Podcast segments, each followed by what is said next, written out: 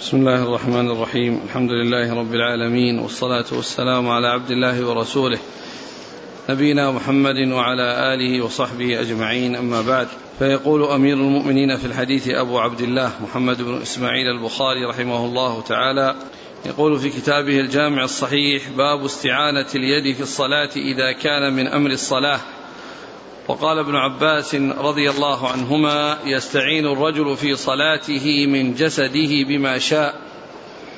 ووضع أبو إسحاق قلنسوته في الصلاة ورفعها. ووضع علي رضي الله عنه كفه على رصغه الأيسر إلا أن يحك جلدا أو يصلح ثوبا. قال حدثنا عبد الله بن يوسف قال أخبرنا مالك عن مخرمة بن سليمان عن كريب مولى بن عباس أنه أخبره عن عبد الله بن عباس رضي الله عنهما أنه بات عند ميمونة أم المؤمنين رضي الله عنها وهي خالته. قال فاضطجعت على عرض الوسادة واضطجع رسول الله صلى الله عليه وآله وسلم وأهله في طولها فنام رسول الله صلى الله عليه وآله وسلم حتى انتصف الليل أو قبله بقليل أو بعده بقليل. ثم استيقظ رسول الله صلى الله عليه وآله وسلم فجلس فمسح النوم عن وجهه بيده. ثم قرأ العشر آيات خواتيم سورة آل عمران. ثم قام إلى شن معلقة فتوضأ منها فأحسن وضوءه. ثم قام يصلي قال عبد الله بن عباس رضي الله عنهما فقمت فصنعت مثل ما صنع ثم ذهبت فقمت إلى جنبه فوضع رسول الله صلى الله عليه وآله وسلم يده اليمنى على رأسي وأخذ بأذن اليمنى يفتلها بيده فصلى ركعتين ثم ركعتين ثم ركعتين ثم ركعتين ثم ركعتين ثم ركعتين ثم أوتر ثم اضطجع حتى جاءه المؤذن. فقام فصلى ركعتين خفيفتين ثم خرج فصلى الصبح. بسم الله الرحمن الرحيم. الحمد لله رب العالمين وصلى الله وسلم وبارك على عبده ورسوله نبينا محمد وعلى آله وأصحابه أجمعين. أما بعد يقول الإمام البخاري رحمه الله باب العمل باب استعانة اليد في الصلاة إذا كان من أمر الصلاة. باب استعانة استعانة اليد أيوة. في الصلاة إذا كان من أمر الصلاة. باب استعانة اليد في الصلاة إذا كان من أمر الصلاة. يعني حصول يعني الفعل باليد يعني في شيء في الصلاة إذا كان من أمر الصلاة أو كان يتعلق بالصلاة. وأورد فيه حديث الآثار. قال وقال ابن عباس رضي الله عنهما يستعين الرجل في صلاته من جسده بما شاء. يستعين الرجل في صلاته من جسده بما شاء. يستعين الرجل في صلاته من جسده بما شاء. يعني آه هذا ليس فيه آه شيء يتعلق إذا كان بأمر الصلاة. والترجمة تتعلق بشيء يتعلق بأمر الصلاة وبشيء لا علاقة له بالصلاة. يتعلق بشيء لا علاقة له بالصلاة. قال يستعين الرجل في صلاته من جسده بما شاء. نشوف إيش قال الحافظ في شرحه. نتكلم على آخر ال... لما قال إلا أن يحك جلدا أو يصلح ثوبا تكلم عن الاستثناء. لا هذاك يعني غير هذا لكن هذا ما تعلق عليه تكلم لا عليه. لا, لا يستعين الرجل. يستعين الرجل في صلاته من جسده بما شاء. ما ما يظهر لي يعني لأنه كون يستعين بيده بما شاء من جسده يعني أن يذهب بها إلى ما شاء من جسده للحاجة. يعني أما كونه من جسده بما شاء ما, ما يظهر لي معناه. نعم. ثم قال اليد. نعم ما ذكر اليد هنا. بس إنه ذكر يستعين الرجل في صلاته من جسده بما شاء. نعم وش المقصود من جسده؟ من جسده ما, ما هو واضح معناه.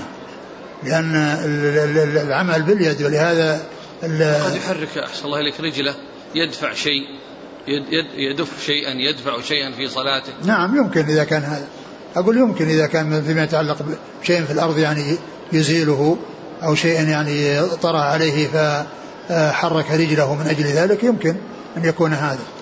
لكن الترجمة فيها ذكر اليد. نعم؟ الترجمة لكن قول ابن عباس ما في ذكر نعم اليد. نعم. يعني معناه أشمل من اليد أعم, أعم من اليد. يعني اليد والرجل مثلا الرجل ممكن مثل اليد يعني قد إنسان واقف ويحصل شيء فيزيله أو أحس به فأزاله. نعم. ابن العيني يقول فإن قلت الترجمة مقيدة باليد وأثر ابن عباس بالجسد نعم. واليد جزء منه. قلت إذا جازت الاستعانة باليد لأجل أمر لأجل أمر الصلاة فكذلك جازت بما شاء من جسده قياسا عليها. طب هذا في الغالب في الرجل هي التي يمكن أن الإنسان يعني يستعين بها. ها. ووضع أبو إسحاق قلنسوته في الصلاة ورفعها. وهذا أيضا ليس له علاقة بالصلاة. يعني ليس من عمل الصلاة. وإنما يمكن لحاجة يعني فيه أنه وجد فيه حر أو كذا ثم أنه وضعها وفي الآخر احتاج إلى أن يرفعها فهو من, من يتعلق باليد أو من عمل اليد ولكنه ليس داخلا في الصلاة وليس من عمل الصلاة وإنما هو لشيء لا علاقة له بالصلاة إلا فيما يتعلق من ناحية أن يكون فيه تشويش عليه إذا كان فيه حر أو كان فيه أو كانت يعني أنها ضيقة وأنه أحس بضغطها عليه فأراد وحصل تشوش فنزلها من أجل أنه يحصل له الخشوع والطمأنينة.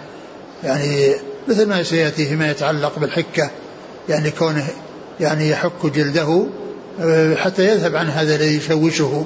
نعم ووضع علي رضي الله عنه كفه على رصغه الأيسر. نعم هذا من عمل الصلاة. وهو الذي آه، المصلي يضع يمينه يده اليمنى على رصغه الأيسر فيكون آه، آه، الأصابع أو الكف على الرسغ وعلى الكف وعلى شيء من الساعد. نعم. إلا أن يحك جلدا أو يصلح ثوبا. هذا هو. إلا هذاك من عمل الصلاة وهو مشروع. وهو الذي جاءت به سنة عن رسول الله صلى الله عليه وسلم. قال إلا أن يحك جلدا أو يصلح ثوبا. يعني تدعو الحاجة إلى إصلاحه ويحك جلدا حتى لا يحصل التشويش عليه ببقاء الحكة عليه فيكون مشوش فإذا حكها يعني آه، وانتهى وذهب ما فيه من التشويش يكون هذا العمل يعني لمصلحة الصلاة. لمصلحة الصلاة من جهة أنه يكون فيها خشوع وألا يكون فيه تشوش أو تشويش عليه. يعني لو بقي الحكة الحكة لو بقي لم يحك الحكة فإنها تبقى يعني تؤثر عليه وهو مشوش فإذا حكها فإن ذلك سائق وهو وهو لمصلحة الصلاة. الآن الاستثناء هذا من كلام علي. نعم من كلام علي، نعم وذكر الحافظ بن حجر أنه جاء في تفسير في بعض ال... بعضهم قال إن هذا تابع للترجمة وأن هذا من كلام البخاري ولكن حقق أنه جاء في بعض الروايات ما يدل على أنه من كلام علي وأنه استثناء من, من كلام علي وليس من كلام وليس تابعا لكلام البخاري في الترجمة. قال الحافظ قال كان علي إذا قام إلى الصلاة فكبر ضرب بيده اليمنى على رصغه الأيسر فلا يزال كذلك حتى يركع إلا أن يحك جلدا أو يصلح ثوبا. نعم. هذا هو يعني هذا يبين أنه من كلام يرجع إلى كلام علي كما هو يعني مفهوم ما ذكره المصنف. وليس مثل ما قاله أن هذا يرجع إلى كلام البخاري وأنه تابع للترجمة. نعم. يقول ثم إن ظاهر هذه الآثار يخالف الترجمة. نعم. لأنها مقيدة مقيدة بما إذا كان العمل من أمر الصلاة. نعم. وهي مطلقة. وكأن المصنف أشار إلى أن إطلاقها مقيد بما ذكر ليخرج العبث. نعم. يعني كون كونه يحك يعني كونه يحك يعني جلده يعني يعني هذا التقييد ليخرج العبث. لأن العبث يعني الذي ليس له حاجة هذا هو الذي لا يسوغ ويمكن أن يقال لها تعلق بالصلاة لأن دفع ما يؤذي المصلي يعين على دوام خشوعه المطلوب في الصلاة. نعم لأن يعني كون الحكة يعني يحكها لأنه لو بقيت يعني تشوش.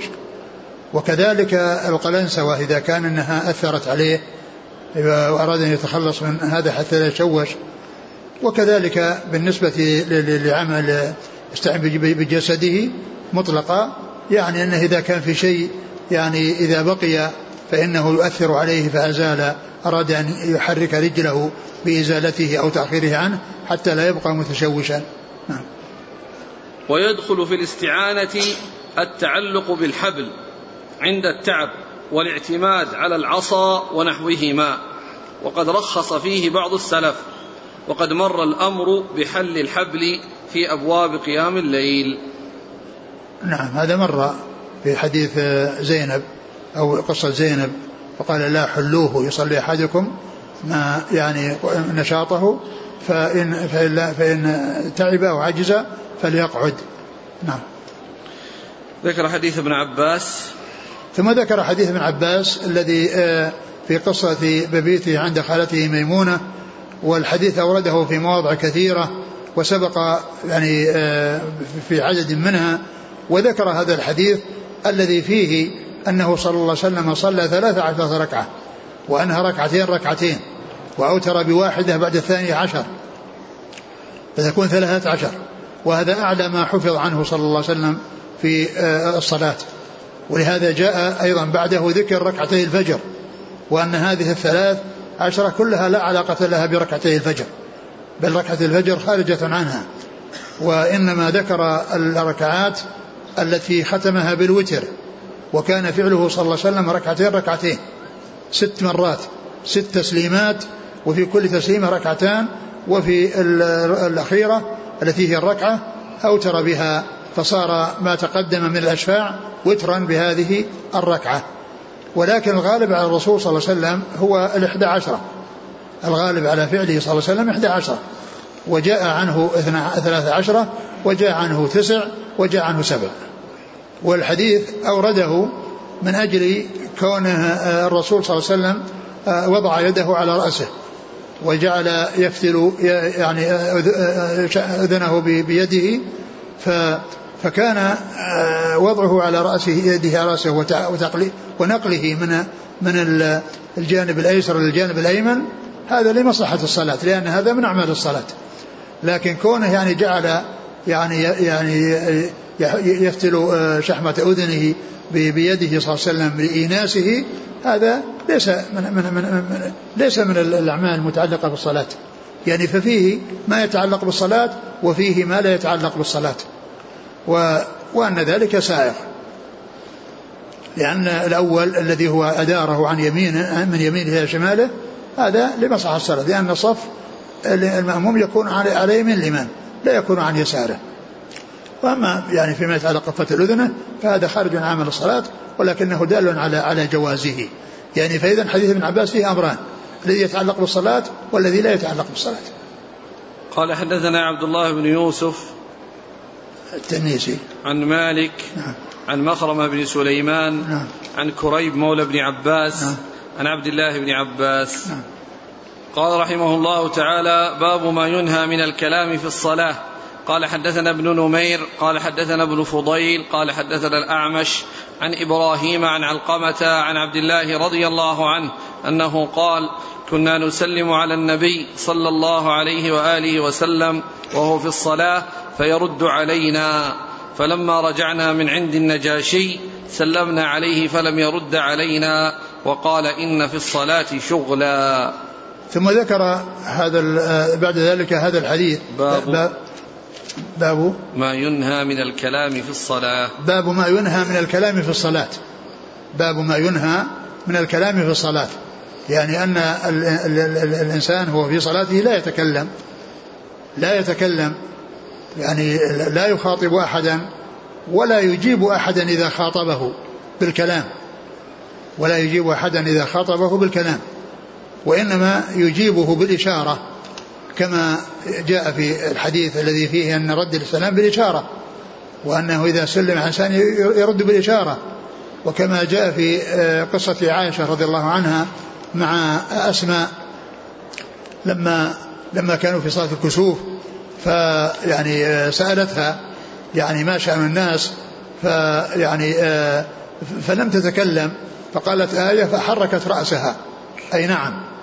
يعني فهذا أجابتها بالإشارة ولم تتكلم.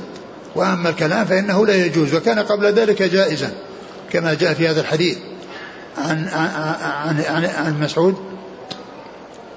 عن, نعم. عن ابن مسعود. أنهم كانوا لما ذهبوا إلى الحبشة كانوا يسلمون على النبي ويجيبهم ويرد عليهم. ولما رجعوا آه لم يحصل هذا الشيء. فسألوه قال إن في الصلاة لشغلا إن في الصلاة لشغلا يعني ان الانسان آه مشغول في في في, في, العباده والاقبال على الله عز وجل ومناجاته فلا يشتغل بشيء اخر سوى هذا الذي هو شغل الصلاة والذي هو مطلوب في الصلاة فبين لهم عليه الصلاة والسلام أن أن أن أن أن أن أن أنه أن ما حصل يعني أنه ناسخ لما كان أولا لأنه كان أولا يجيبهم وفي هذه المرة ما أجابهم وفي هذه بعدما رجعوا من الحبشة ما أجابهم فدل على أن الكلام في الصلاة لا يجوز وأن الإنسان لا يكلم غيره ولا يكلمه غيره فيجيبه. وإن كلمه غيره فإنه لا يجيبه. مثل ما لو سلم فإنه يجيب بالإشارة كما جاءت بذلك السنة عن رسول الله صلى الله عليه وسلم. وقبل ذلك كان موجود الجواب في الصلاة. كانوا يعني يجيبهم وهم في الصلاة. ثم نسخ الكلام في الصلاة والإجابة وجاء وبقيت الإشارة وبقيت الإشارة لمن سلم عليه وهو في الصلاة لأنه نهي عن الكلام في الصلاة آه، في آخر الأمر.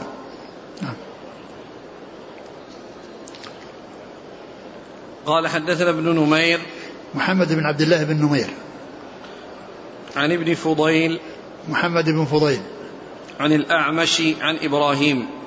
الأعمش سليمان مهران وإبراهيم هو النخعي وعلقمة وابن قيس النخعي. عن عبد الله. عبد الله بن مسعود رضي الله عنه.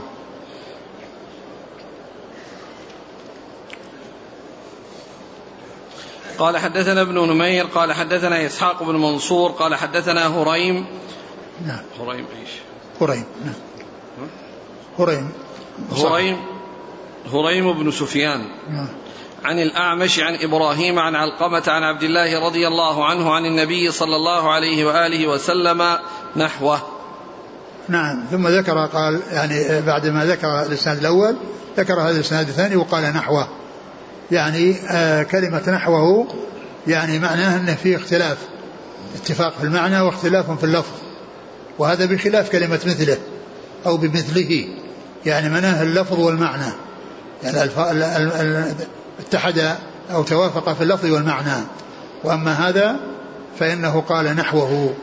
وذكر الحافظ بن حجر أنه أن أنه موافق إلا أن فيه أشياء يسيرة جدا يعني في الفرق بينهما. شوف إيش قال فيه.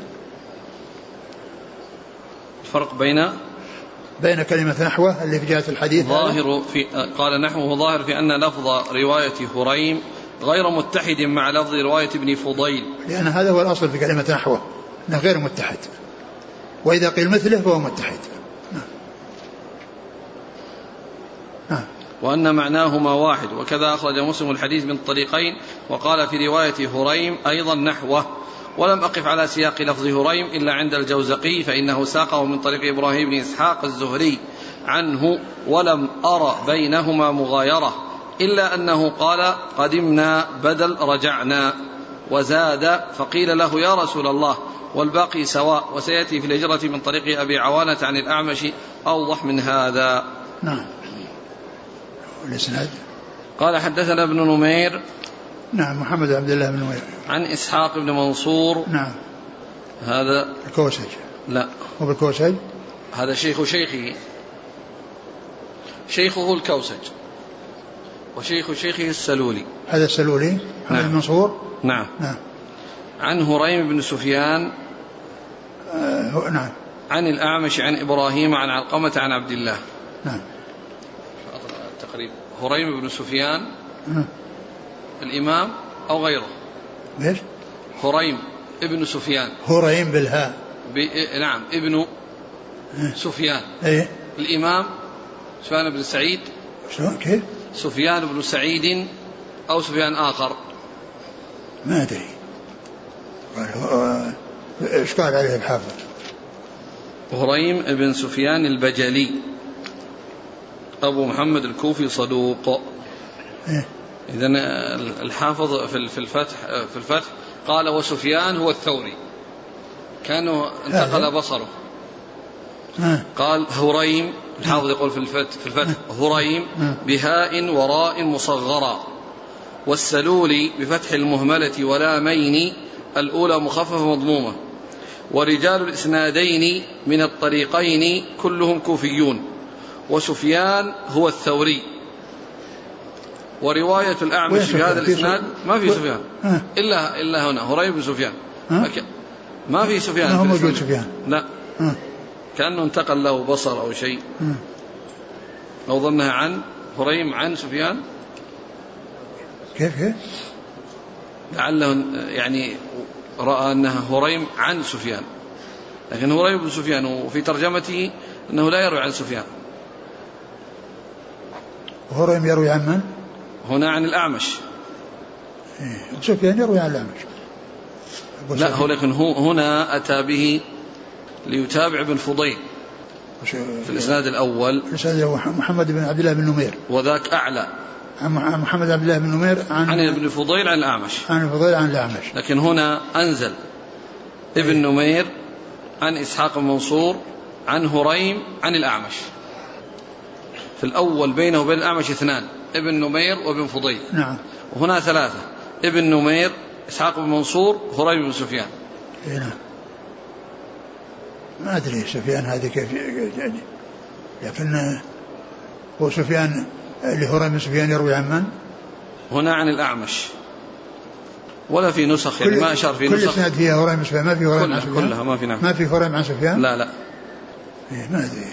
قال حدثنا إبراهيم بن موسى قال أخبرنا عيسى عن إسماعيل عن الحارث بن شبيل عن أبي عمرو الشيباني. قال قال لي زيد بن أرقم رضي الله عنه إن كنا لنتكلم في الصلاة على عهد النبي صلى الله عليه وسلم يكلم أحدنا صاحبه يكلم أحدنا صاحبه بحاجته حتى نزلت حافظوا على الصلوات الآية فأمرنا بالسكوت. ثم ذكر هذا الحديث عن زيد عن زيد بن أرقم. ابن أرقم رضي الله عنه أنه قال كنا نتكلم في الصلاة. فيكلم الرجل منا صاحبه في حاجته. يعني هذا يفيد أنهم كانوا يتكلمون في الصلاة لكن ليس بكل كلام وإنما في الحاجة. إذا الإنسان محتاج يعني يكلم صاحبه يكلمه. لكن ما يكون كلاما آه، كثير أو كلاما يعني ليس له سبب وإنما شيء تدعو إليه الحاجة. ولهذا قال في حاجته يكلمه في حاجته. فكان آه، ذلك سائغا عندهم. ثم بعد ذلك لما نزل وقوموا الله قانتين قال, قال أمرنا بالسكوت أمرنا بالسكوت. وقال بعض أهل العلم أن أن أن قوله قانتين معناه معناه السكوت يعني ساكتين. و و و ويمكن أن يكون أن أن السكوت هو مقتضى القنوت وهو ال- ال- الإصغاء والإقبال على الله عز وجل وعدم الانشغال مثل ما جاء في الحديث الصلاة في الحديث السابق إن في الصلاة لشغلا إن في الصلاة لشغلا فيعني أن هذا مما يدخل تحت تحت وصف القنوت وهو الإقبال على الصلاة والاشتغال بها وأنهم آه، آه، يعني آه، نهوا عن ذلك في آخر الأمر. فصار حتى لو لو يكلم الإنسان في حاجته لو كان في حاجته ما يتكلم معه. لأنه صلى الله عليه وسلم حتى في السلام في الآخر ما كان يعني يجيب إلا بالإشارة. ما كان يجيب بالتسليم. فإذا السكوت يعني إن كان يعني المقصود به السكوت نفسه معنى قانتين ساكتين أو أن معناها أنهم قانتين مقبلين على صلاتهم كما جاء في الحديث السابق شغلا وأن من لازم ذلك أو من من متطلبات ذلك أن آه، لا يكون هناك يعني آه، لا يكون هناك كلام بل يكون السكوت. نعم. قال أخبر قال حدثنا إبراهيم بن موسى عن عيسى بن يونس. عن إسماعيل بن أبي خالد. عن الحارث بن شبيل نعم. عن أبي عمرو الشيباني نعم. سعد بن إياس نعم. عن زيد بن أرقم. نعم. ما حكم من تكلم في الصلاة ساهيا؟ لا يؤثر. من تكلم في الصلاة ساهيا لا يؤثر على صلاته. أحد المصلين سمع نغمة جوال في الصلاة فرد عليه بقوله سبحان الله هل هذا يعتبر من الكلام المفسد المبطل للصلاة؟ لا ما يفسد. ذكر الله عز وجل يعني لا يفسد مثل ما فعل أبو بكر كما سيأتي فإنه قال الحمد لله وهو في وهو قائم. لما قال له الرسول صلى الله عليه وسلم يعني آه، أشار إليه بأن يبقى فحمد الله ثم رجع القهقرة كما سيأتي. لكن يعني يعني كون الإنسان يعني ما يفعل هذا الفعل وإنما إذا إذا فرغ ينبه يعني هذا الشخص لأن الكلام في الصلاة والاشتغال في الصلاة وذكر شيء. لكن لو أتي به ما يؤثر على الصلاة. مثل ما أتى أبو بكر الحمد لله لا يؤثر لم يؤثر على صلاته. فهذا الذي قال سبحان الله لا يؤثر على صلاته. كذلك إذا عطس له أن يقول الحمد لله وهو في صلاته. يحمد الله ولكنه ولكنه لا يرفع صوته ولو سمع أحد لا يرد عليه. يحمد الله لأن هذا من الذكر الذي يتابه في الصلاة وفي غير الصلاة. الإشارة المفهمة. هل تأخذ حكم الكلام؟ أشار. سئل أين المفتاح؟ فأشار بيده إشارة مفهمة. يعني الذي يبدو أنه لا بأس مثل هذا مثل الإشارة التي حصلت من من من من, من عائشة في إلى القمر وإلى إلى إلى السماء أنها آية أنها آية. قال رحمه الله تعالى باب ما يجوز من التسبيح والحمد في الصلاة للرجال. قال حدثنا عبد الله بن مسلمة قال حدثنا عبد العزيز بن أبي حازم عن أبيه عن سهل رضي الله عنه أنه قال خرج النبي صلى الله عليه وآله وسلم يصلح بين بني عمرو بن عوف وحانت الصلاة فجاء بلال أبا بكر رضي الله عنهما فقال حبس النبي صلى الله عليه وآله وسلم فتؤم الناس قال نعم فقال نعم إن شئتم. فقام بلال الصلاة فتقدم أبو بكر رضي الله عنه فصلى. فجاء النبي صلى الله عليه وآله وسلم يمشي في الصفوف يشقها شقا حتى قام في الصف الأول فأخذ الناس بالتصفيح. قال سهل هل تدرون ما التصفيح؟ هو التصفيق. وكان أبو بكر رضي الله عنه لا يلتفت في صلاته فلما أكثروا التفت فإذا النبي صلى الله عليه وآله وسلم في الصف فأشار إليه مكانك فرفع أبو بكر يديه فحمد الله ثم رجع القهقرى وراءه وتقدم النبي صلى الله عليه وآله وسلم فصلى. باب باب ما يجوز من التسبيح والحمد في الصلاة للرجال. باب ما يجوز من التسبيح والحمد في الصلاة للرجال.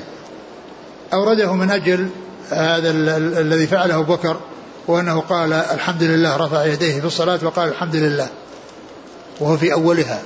وذكر حديث آآ آه، آآ آه، حديث؟ حديث سهل بن سعد. سهل بن سعد أن النبي صلى الله عليه وسلم ذهب إلى أهل قبى وهم بنو عمرو بن عوف ليصلح وكان بينهم نزاع فذهب ليصلح بينهم وتأخر عندهم حبس يعني بقي عندهم ولم يأتي إلى المسجد إلى إلى إلى الصلاة في مسجده في الوقت الذي كان يأتي به في العادة. فجاء أبو بكر بليل أبي بكر واستأذنه بأن يعني بأن يقيم ليصلي فقال إن شئتم فأقام الصلاة وتقدم أبو بكر وصف الناس وراءه. ودخلوا في الصلاة. وبعد دخوله في الصلاة قد جاء النبي صلى الله عليه وسلم جاء النبي عليه الصلاة والسلام حتى يشق الصفوف حتى صار في الصف الأول. ودخل في الصلاة عليه الصلاة والسلام. ودخل في الصلاة مأموما وراء أبي بكر رضي الله عنه. فأبو بكر فصار الناس يصفقون. يصفقون يعني يعني لأن النبي صلى الله عليه وسلم جاء وأنه هو الذي له حق التقدم يعني في الصلاة بالناس ف وكان أبو بكر لا يلتفت يقبل على صلاته فلما رأى كثرة هذا التصفيق التفت فرأى رسول الله صلى الله عليه وسلم. فالرسول صلى الله عليه وسلم وهو داخل في الصلاة أشار إليه مكانك يعني بأن يبقى لا يعني لا يرجع ولكنه لم يرى أن يتقدم على رسول الله صلى الله عليه وسلم ورجع القهقراء لأنه في صلاة رجع القهقراء فتقدم النبي صلى الله عليه وسلم. فحصل التقدم من النبي صلى الله عليه وسلم في الصلاة وحصل التأخر من أبي بكر رضي الله عنه وهو في الصلاة.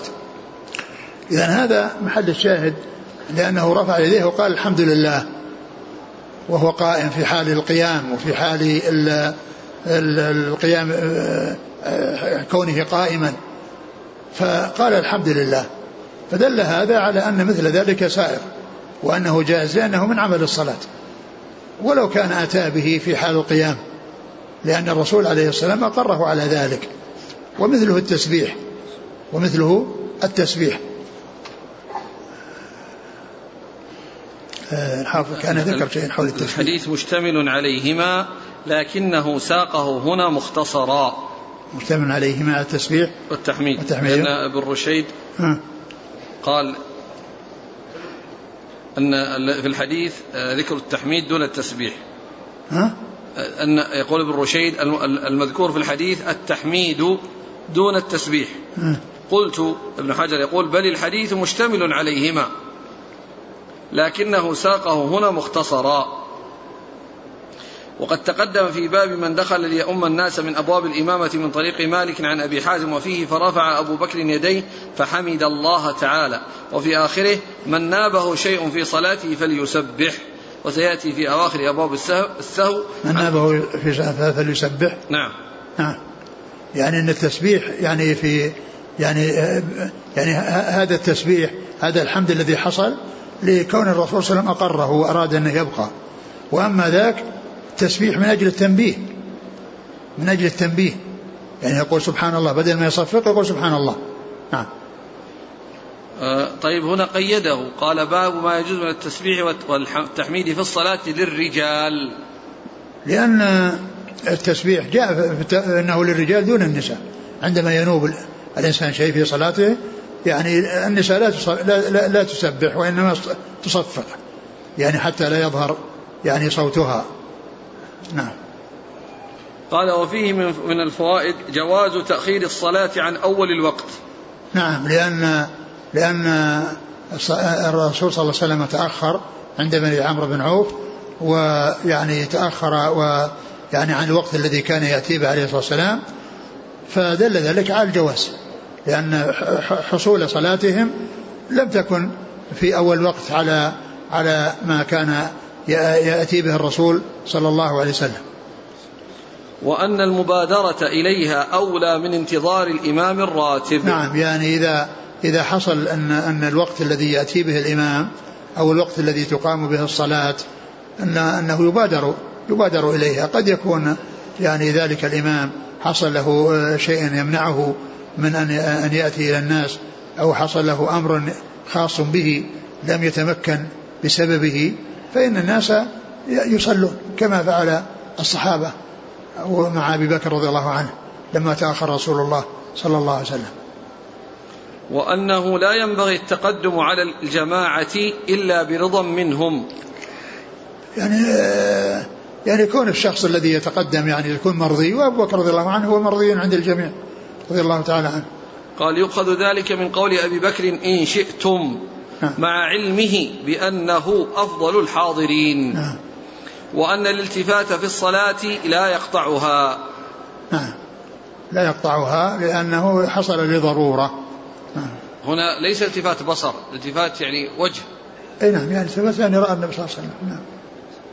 وأن من سبح أو حمد لأمر ينوبه لا يقطع صلاته نعم. ولو قصد بذلك تنبيه غيره خلافا لمن قال بالبطلان. نعم. يعني هذا مثل هذا الذي سئل عن قال سبحان الله من أجل تنبيه صاحب الهاتف. يعني الجواز جائز لكن ليس كما قال أشار, أشار إلى من قال بعض العلماء أن ذلك يبطل الصلاة لأنه ذكر ذكر في الصلاة. قال حدثنا عبد الله بن مسلمة وقع نبي. عن عبد العزيز بن أبي حازم نعم. عن أبيه نعم سلمة بن دينار نعم عن سهل. نعم قال رحمه الله تعالى باب من سمى قوما أو سلم في الصلاة على غيره مواجهة وهو لا يعلم. قال حدثنا عمرو بن عيسى قال حدثنا أبو عبد الصمد عبد العزيز بن عبد الصمد. قال حدثنا حسين بن عبد الرحمن عن أبي وائل عن عبد الله بن مسعود رضي الله عنه أنه قال كنا نقول التحية في الصلاة ونسمي ونسمي ويسلم بعضنا على بعض. فسمعه رسول الله صلى الله عليه وسلم فقال قولوا التحيات لله والصلوات والطيبات. السلام عليك أيها النبي ورحمة الله وبركاته. السلام علينا وعلى عباد الله الصالحين. أشهد أن لا إله إلا الله وأشهد أن محمدا عبده ورسوله. فإنكم إذا فعلتم ذلك فقد سلمتم على كل عبد لله صالح في السماء والأرض. ثم ذكر باب من سمى قوما أو سلم في الصلاة على غيره مواجهة وهو لا يعلم. هذه الترجمة يعني قال من سمى قوما يعني في الصلاة. وهذا ذكر حديث حديث مسعود. مسعود رضي الله عنه في التشهد. وهو وهو أحد أنواع التشهد بل هو أشهرها. تشهد مسعود لأنه جاءت عدة تشهدات كلها صحيحة ولكن وكلها من اختلاف فيها من اختلاف التنوع لأن لأن الإنسان إذا أتى بأي حديث بأي تشهد ثبت عن رسول الله صلى الله عليه وسلم فإن ذلك معتبر لأنه ثبت عن النبي صلى الله عليه وسلم. وإذا اختار أحد تشهد مسعود وأحد تشهد عمر وأحد تشهد أبي موسى وأحد تشهد كذا فكل ذلك حق. لأن هذا يسمى اختلاف التنوع نوع من أنواع الحق إن أتى بهذا النوع صحيح وإن أتى بهذا النوع صحيح وهذا ليس من اختلاف التضاد. اختلاف التضاد هو الذي يختلف يعني الحق واحد. ليس آه، كل كل كل الأشياء متضادة حق. ولكن هذه أنواع للحق من أخذ بأي واحد منها فإنه آه، فإنه أخذ بحق. ويعني أوضحها وأصحها يعني التشهدات حديث مسعود. أو تشهد مسعود هذا. التحيات لله والصلوات والطيبات والسلام عليك أيها النبي ورحمة الله وبركاته. السلام علينا وعلى عباد الله الصالحين. أشهد أن لا إله إلا الله وأشهد أن محمدا عبده ورسوله. هذا هو تشهد مسعود. وقال سمى قوما لأنهم كانوا في الصلاة يعني يسمون. يقول السلام على جبريل وميكائيل وفلان وفلان. فكانوا يسمون أسماء. و فالرسول عليه الصلاة والسلام قال يعني لهم لا تفعلوا وإنما قولوا التحيات لله فإنكم إذا فعلتم ذلك آه، سلمتم على كل عبد صالح في السماء والأرض. يعني إذا قلتم السلام علينا وعباد الله الصالحين دخل جبريل وميكائيل ودخل كل عبد صالح في السماء والأرض. كل عبد صالح في السماء والأرض فإنه يدخل. ولهذا يحرص الإنسان أن يكون من الصالحين حتى يدخل في دعاء الداعين في في في في صلواتهم. لأن أي إنسان يدعو بهذا الدعاء الذي هو التشهد ينصرف إلى كل عبد صالح في السماء والأرض. فإذا آه، حرص الإنسان أن يكون من الصلاح فإنه يحصل هذا الدعاء من كل أحد. يحصل من كل مصلي. يصير له نصيب منه. آه، فقال يعني نهاهم عن أن يسموا أشخاص ويأتوا بكلام يشمل كل الأشخاص. يعني سواء سواء كانوا في السماء أو في الأرض. يعني كل عبد صالح في السماء والأرض فإنه يصل إليه أو يشمله هذا الدعاء الجامع الذي هو السلام علينا وعلى عباد الله الصالحين. فإذا ما يحتاج إلى يقول جبريل وميكائيل وفلان وفلان وفلان. يكتفي بهذه الكلمة وهي تذهب وتشمل كل أحد. إيش الترجمة؟ باب من سمى قوما أيوة. أو سلم في الصلاة على غيره مواجهة وهو لا يعلم. أو سلم في الصلاة على غيره مواجهة. يعني كلمة مواجهة هذه تشعر بأنه يقابل غيره ويسلم, ويسلم عليه. ولكن النسخ اختلفت ونسخة أبي ذر التي ذكرها المصنف ذكرها الشارح قال من غير مواجهة. يعني يسلم من غير مواجهة. يعني ما يخاطب أحدا ويواجهه بالسلام. فيقول السلام عليك يا فلان وهو يصلي. ويخاطب إنسانا وهو يصلي. وإنما قال من غير مواجهة. يعني أنه يعني على سبيل الغيبة أو على سبيل العموم الذي يشمل يعني غيره أو آه، الذي يشمل يشمل غيره. فإذا ليس يعني ليس معنى ذلك أنه يسلم مواجهة بأن يرى شخصا فيقول السلام عليك وهو يصلي. لا يفعل ذلك. لهذا قال النسخ آه، ذكر في الحافظ وجوه مختلفة وذكر أن النسخة بذر من غير مواجهة. نعم. في بعض النسخ سقطت هذه الكلمة. ها؟ حذف نعم. حذفت يعني أو سلم في الصلاة على غيره وهو لا يعلم. سقط نعم. كلمة مواجهة. نعم سقط ولكن كونه من غير مواجهة يعني كان من غير مواجهة أن مواجهة المقصود بها أنه يعني لم يواجه أحدا بالسلام وإنما دخل في, في, في العموم. نعم. وهذا بالنسبة السلام علينا وعلى عباد الله الصالحين.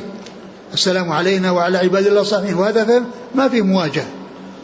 لكن لكن في حق النبي صلى الله عليه وسلم جاء أنه يسلم عليه بالخطاب. السلام عليك أيها النبي ورحمة الله وبركاته. وكان هذا في حياته صلى الله عليه وسلم أنه يقول السلام عليك أيها النبي ورحمة الله وبركاته. ولما توفي صلى الله عليه وسلم جاء عن عن عن, عن مسعود أو عن غيره أنهم عدلوا إلى قوله السلام عليك إلى السلام على النبي ورحمة الله وبركاته. يعني بدل الخطاب. لكنه جاء ما يدل على أن الخطاب معتبر وأنه مستمر بعد وفاته صلى الله عليه وسلم. لأنه ثبت عن عمر كما في الموطأ أنه كان يعلم الناس التشهد وهو على المنبر. فكان يقول قولوا التحيات يقول التحيات لله السلام عليك أيها النبي. يعني في التعليم الذي على المنبر في زمن عمر يقول السلام عليك أيها النبي بالخطاب. فدل على أنه في حق النبي صلى الله عليه وسلم أنه مستمر في حياته وبعد وفاته. وأنهم إن عدل إلى ذكر آه، وصفه بأن قيل السلام على النبي ولم يكن فيه خطاب فإن ذلك صحيح لأنه جاء عن, عن, عن الصحابة. وجاء عن بعض الصحابة الذي هو عمر رضي الله عنه حيث كان يعني يقول فيه السلام عليك أيها النبي. ودل على أن هذا سائغ وهذا سائغ لا بأس بهذا ولا بأس بهذا. نعم. قال حدثنا عمرو بن عيسى عن أبي عبد الصمد عبد العزيز بن عبد الصمد. نعم. عن حسين بن عبد الرحمن عن أبي وائل. شقيق بن سلمة. عن عبد الله بن مسعود. نعم. قال رحمه الله تعالى باب التصفيق للنساء. قال حدثنا علي بن عبد الله قال حدثنا سفيان قال حدثنا الزهري عن أبي سلمة عن أبي هريرة رضي الله عنه عن النبي صلى الله عليه وآله وسلم أنه قال التسبيح للرجال والتصفيق للنساء.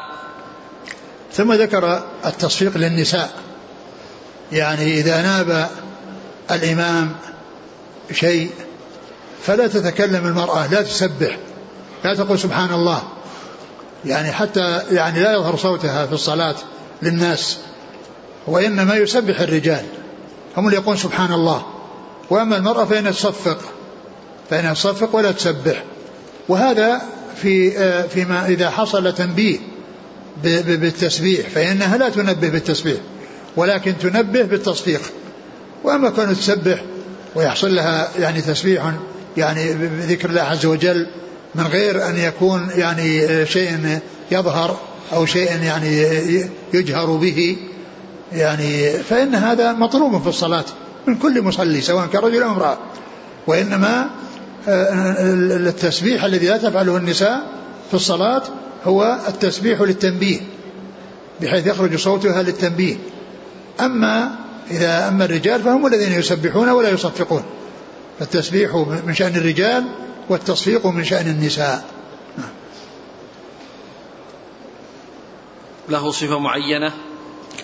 قيل قيل أن أن أن, أن يعني على ظهر الكف يعني ظهر الكف اليسرى ببعض الأصابع اليمنى وبعضهم قال إن التصفيح والتصفيق بينهما فرق وهو أن التصفيح يعني يكون على ظهر الكف والتصفيق بأن يكون على بطنها يعني يعني آه، بطن بطن الكف ببطنها. وأما إذا كان على ظهرها فيقول تصفيح وبعضهم يقول إنه لغة يعني آه، آه، يعني في في التصفيق يعني أنها أنه بمعنى واحد سواء تصفيق تصفيح أو تصفيق. ولكن يقولون انه يكون على ظهرها لأنه إذا كان على ظهرها يكون أخف مما إذا كان في باطنها. هذا الحكم وإن كنا تأمهن امرأة نساء يصلين خلف امرأة أو والله يبدو إذا كان امرأة. يبدو أنه إذا كان إذا كان النساء وحدهن يصلين فالتصفيق جاء في حقهن والتسبيح لا مانع منه في حقهن فيما يتعلق فيما بينهن لأن كون الواحدة تسبح يعني للمرأة لا بأس بذلك وهذا من جنس قوله صلى الله عليه وسلم خير صفوف الرجال أولها وشرها آخرها فإن شرها آخرها إذا كانت الصفوف يعني ما في في, في مجال بأن يكون أول الصفوف من النساء يعني يرى أول صفوف من الرجال أو يكون السماع الكلام بين الصف الأخير والصف الذي الصف الأول من النساء. أما إذا كان هناك بنيان ولا يمكن أن يصل الصوت فإن كونهن يتقدمن لا بأس به. لا بأس أن يتقدمن مو معناه أنه إذا كان له مسجد خاص أو قسم خاص ما يعني لا تسمع أصواتهن تكون الواحدة تكون في, في, في آخر في الآخر عند الباب بل لا بأس. فيكون هذا من جنسه. نعم. هل هذا لأن صوت المرأة عورة؟ آه صوت المرأة إذا كان أنه فيه فيه تشويش أو فيه يعني يعني مثل ما جاء يعني آه، تخضعن بالقول أو في خضوع بالقول يعني لا شك هو يعني بهذا المعنى هو عورة. لكن بدون ذلك وإذا كان ما في شيء يفتن لا بأس. أبدا. المرأة تكلم الرجال وتفهم لكن إذا كان أنه يفتن فإن المرأة تبتعد عن شيء يفتن والرجال يبتعدون عن آه، الوصول إلى شيء يفتن يفتنهم. قال حدثنا علي الأصل أن صوت المرأة ليس بعورة لكنه إذا كان فيه خضوع أو كان فيه يعني شيء يشوش أو يعني يفتن فهو من أجل هذا المعنى لا يعني آآ آآ آآ يمنع منه. نعم. قال حدثنا علي بن عبد الله بن المديني. عن سفيان بن عيينة. عن الزهري نعم. عن أبي سلمة بن عبد الرحمن. عن أبي هريرة نعم.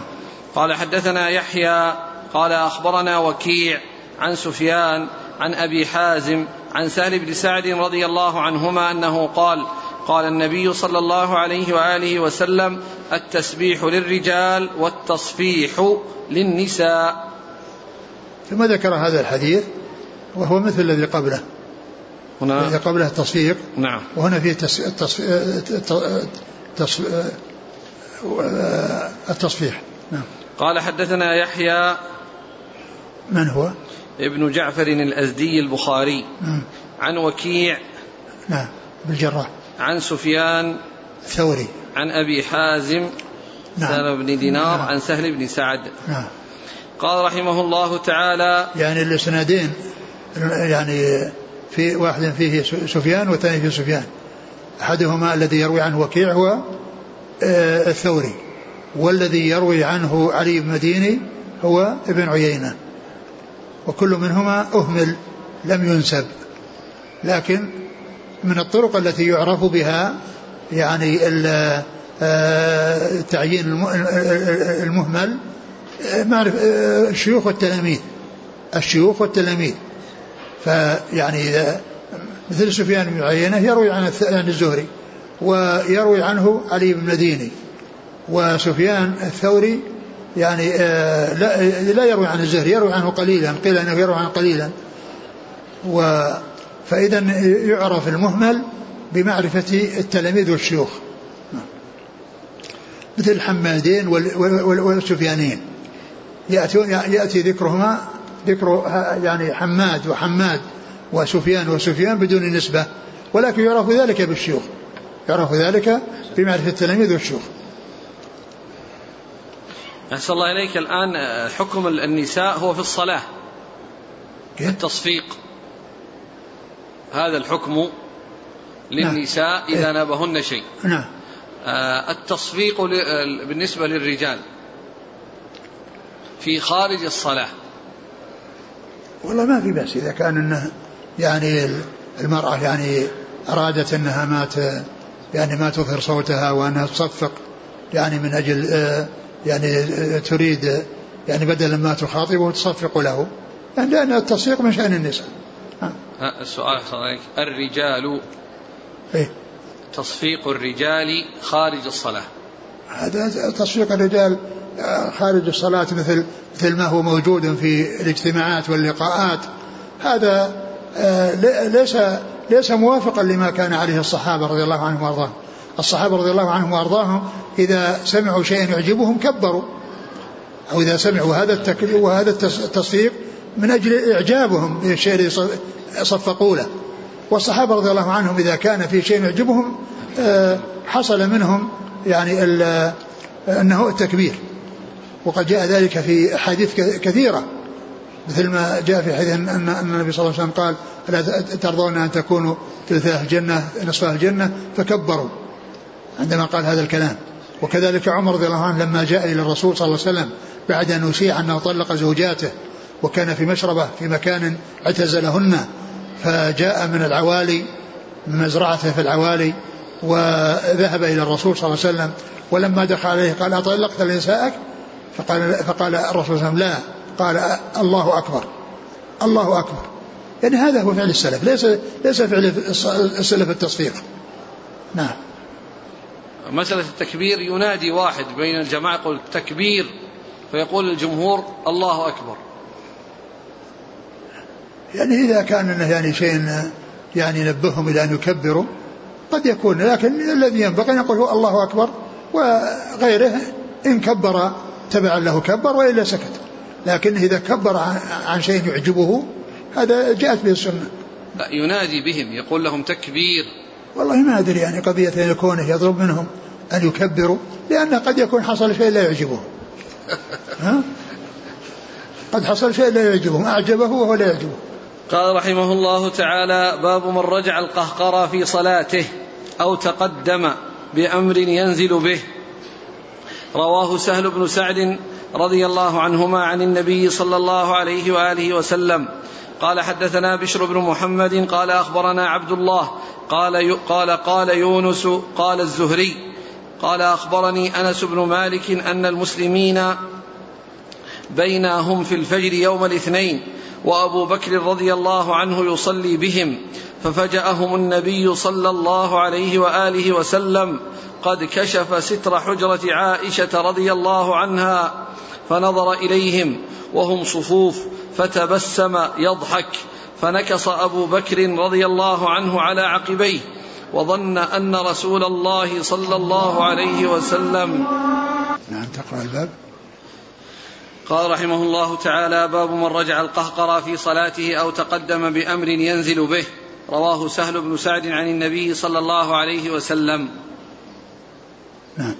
قال حدثنا بشر بن محمد قال أخبرنا عبد الله قال قال يونس قال الزهري قال أخبرني أنس بن مالك أن المسلمين بين بينهم في الفجر يوم الاثنين وأبو بكر رضي الله عنه يصلي بهم ففجأهم النبي صلى الله عليه وسلم قد كشف ستر قد كشف ستر حجرة عائشة رضي الله عنها فنظر إليهم وهم صفوف فتبسم يضحك فنكص أبو بكر رضي الله عنه على عقبيه وظن أن رسول الله صلى الله عليه وآله وسلم يريد أن يخرج إلى الصلاة وهم المسلمون أن يفتتنوا في صلاتهم فرحا بالنبي صلى الله عليه وآله وسلم حين رأوه فأشار بيده أن أتموا ثم دخل الحجرة وأرخى الستر وتوفي ذلك اليوم. في حديث ثاني؟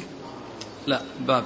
لا في حديث ثاني؟ لا ما في إلا هذا الحديث. ثم يأتي باب إذا دعت الأمة الأم ولدها آه قال باب التقدم باب من رجع القهقرى في صلاته أو تقدم. باب من رجع القهقرى في صلاته أو تقدم. ذكر حديث أشار إلى حديث سهل بن سعد. وش حديث سهل بن سعد؟ الشارح قال به؟ إلى حديثه ففيه فرفع أبو بكر يديه فحمد الله نعم. ثم رجع يعني هذا الحديث هذا الحديث الذي تقدم حديث سهل بن سعد هذا الذي تقدم قريبا يعني فيه التقدم والتأخر. التأخر من أبي بكر والتقدم من رسول الله صلى الله عليه وسلم. لأن الرسول دخل في الصلاة وأبو بكر بدأ في الصلاة ودخل قد دخل فيها ثم إن آه، آه، الرسول صلى الله عليه وسلم أشار إليه لما التفت بأن يبقى في مكانه فلم يعني تطب نفسه أن يصلي أن يبقى مصليا بالرسول صلى الله عليه وسلم وقد علم أنه وراءه فرجع القهقرة وتقدم رسول الله صلى الله عليه وسلم. ففيه التقدم والتأخر. التقدم من رسول الله صلى الله عليه وسلم من رسول الله عليه الصلاة والسلام والتأخر من أبي بكر رضي الله تعالى عنه. أو الاحتمال الثاني. ويش؟ ما تقدم في الجمعة من صلاة صلى الله عليه وسلم على المنبر ونزوله القهقرة نعم وكذلك يعني يعني من فعله صلى الله عليه وسلم فإنه كان يعني رجع يعني القهقرة ثم تقدم. وكذلك أيضا فيما يتعلق بصلاة الكسوف يعني حيث تقدم وتأخر. تقدم لما رأى الجنة وتأخر لما رأى النار. كل هذه يعني تدل على حصول التقدم والتأخر للحاجة إذا كان هناك أمر يقتضي هذا. ثم ذكر هذا الحديث الذي كان آه، في يوم الاثنين الذي توفي فيه رسول الله صلى الله عليه وسلم. وكان عليه الصلاة والسلام يعني في آه، أحيانا كان خرج بهم وصلى بهم لما دخل أبو بكر في الصلاة وخرج الرسول عليه الصلاة والسلام يهادى بين رجلين حتى آه، جلس عن يسار أبو بكر فتحول أبو بكر من كونه إماما إلى كونه مأموما. ويبلغ عن رسول الله صلى الله عليه وسلم. فكان الرسول صلى الله عليه وسلم يعني يكبر ويكبر أبو بكر بتكبيره مبلغا للناس لأن صوته عليه الصلاة والسلام منخفض لا يسمعه الناس. فصلى عليه الصلاة والسلام جالسا على يسار أبو بكر وأبو بكر عن يمينه وهو يبلغ الناس بالتكبير ويعني وأعمال الصلاة. آه، آه، مبلغا لرسول الله مبلغا عن رسول الله صلى الله عليه وسلم. ذكر أن الرسول في يوم الاثنين أو فجر يوم الاثنين الذي توفي فيه صلى الله عليه وسلم كشف الستر. فلما حصل كشف الستر يعني آه، فرح أو كادوا يفتتنون من من الفرح بالرسول صلى الله عليه وسلم وأنه آه، وأنه قد شفي وأنه يعني سيأتي ويصلي بهم. فالرسول عليه السلام أعجبه يعني صفوفهم وجعلهم يبقون على ما هم عليه وأتموا صلاتهم وتوفي رسول الله صلى الله عليه وسلم في ذلك اليوم. ومحل الشاهد منه أن أبو بكر تقهقر تقهقر يعني ظانا أن النبي صلى الله عليه وسلم سيأتي وأنه سيكون يصلي بهم ولكنه لم يخرج وتوفي صلى الله عليه وسلم في ذلك اليوم. قال حدثنا بشر بن محمد نعم. المروزي عن عبد الله بن مبارك. عن يونس عن الزهري. يونس بن يزيد عن الزهري. عن, عن أنس بن مالك. نعم. والله تعالى أعلم وصلى الله وسلم وبارك على عبده ورسوله نبينا محمد وعلى آله وأصحابه أجمعين. جزاكم الله خيرا وبارك الله فيكم ألهمكم الله الصواب ووفقكم للحق شافاكم الله وعافاكم نفعنا الله بما سمعنا. غفر الله لنا ولكم وللمسلمين أجمعين. آمين. يقول أحسن الله إليك. قال ابن حجر أجمع الفقهاء على أن المشي الكثير في الصلاة المفروضة يبطلها. فيقول هل يصح هذا الإجماع؟ لا أدري. لا أدري هل يصح و لكن المشي الكثير جدا لأن الكثير قد يكون شيء نسبي يعني أحد يظنه كثير وأحد يقول له هو قليل. لكن كونه يمشي مسافة طويلة هذا لا شك أنه إذا حصل يعني آه، صحيح الحكم. ولكن هل هو إجماع؟ وما هو حد الكثرة؟ لا أدري. آه لكن ما هو ضابط الحركة التي تبطل الصلاة عموما؟ الحركة عموما التي تبطل الصلاة ما هو ضابطها؟ الحركات الكثيرة المتوالية. الحركات الكثيرة المتوالية هذه تبطلها. ولعل هذا الذي الذي هو المشي الطويل انه يعني من هذا القبيل الذي قاله ابن حجر. آه، هل هناك تفريق بين الفريضة والنافلة في مسألة الحركات؟ والله ما نعلم. ما نعلم شيء. أقول ما نعلم شيء يدل على التفريق. ما لا أعلم. يقول آه، صليت بجانب رجل تخرج منه رائحة البصل فلم أستطع التحمل. فقطعت صلاتي وذهبت إلى مكان آخر فصليت فيه. هل عملي هذا صحيح؟ نعم إذا كنت ما تستطيع وأنك لن تؤدي صلاتك كما ينبغي وأنك لا تطيق ذلك فلك فلك ذلك. إذا سلم علي رجل وأنا في الصلاة فكيف أجيبه؟ إذا سلم أشر بيدك يعني بالإشارة كما جاء رسول الله صلى الله عليه وسلم. لو ظن أني جالس وأنا في التشهد حقيقة يكون يظن أني جالس أسبح فمد يده إلي. لا تمد يدك أبد. خلي يدك في مكانها هل يجوز أن يترك في الصف الأول مكان دائما للعالم ليصلي فيه استدلالا بهذا الحديث أن النبي صلى الله عليه وسلم شق الصفوف حتى وصل إلى الصف الأول؟ لا إذا كان آه، أولا ينبغي أن يكون العالم الذي يكون فيه يتقدم ويكون موجودا في نفس المكان. وكونه يوجد يعني شخص يعني وراء الإمام يعني آه، آه، ينبهه إذا حصل منه يعني يعني يرد عليه في القرآن إذا حصل شيء خطأ. هذا هذا ينبغي. لا يصلح أن يكون الذي وراء الإمام كلهم يعني آه، من العوام أو أنه لا علم لهم لأنه قال عليه الصلاة والسلام إني منكم أولي الأحلام والنهى ثم الذين يلونهم ثم الذين يلونهم. لأن إذا حصل يعني غلط خطأ في الصلاة يعني يرد عليه. يعني بخلاف ما لو كان وراءه ناس فإنه قد يعني يعني يحصل له شيء ثم لا يهتدي إلى الصواب. وقد يعني ينتقل إلى إلى إلى إلى سورة إلى سورة أخرى فلا يجد من ينبهه. فكونه يوجد لكن ينبغي لهذا الذي يصلي من أجل كونه ينبه الإمام أو يرد على الإمام إذا غلط ينبغي أن يكون مبكرا. وإن بقي أو أنه تأخر يعني قليلا وجاء من أجل هذه المصلحة لا بأس به جزاكم الله خيرا. سبحانك اللهم وبحمدك نشهد أن لا إله إلا أنت نستغفرك ونتوب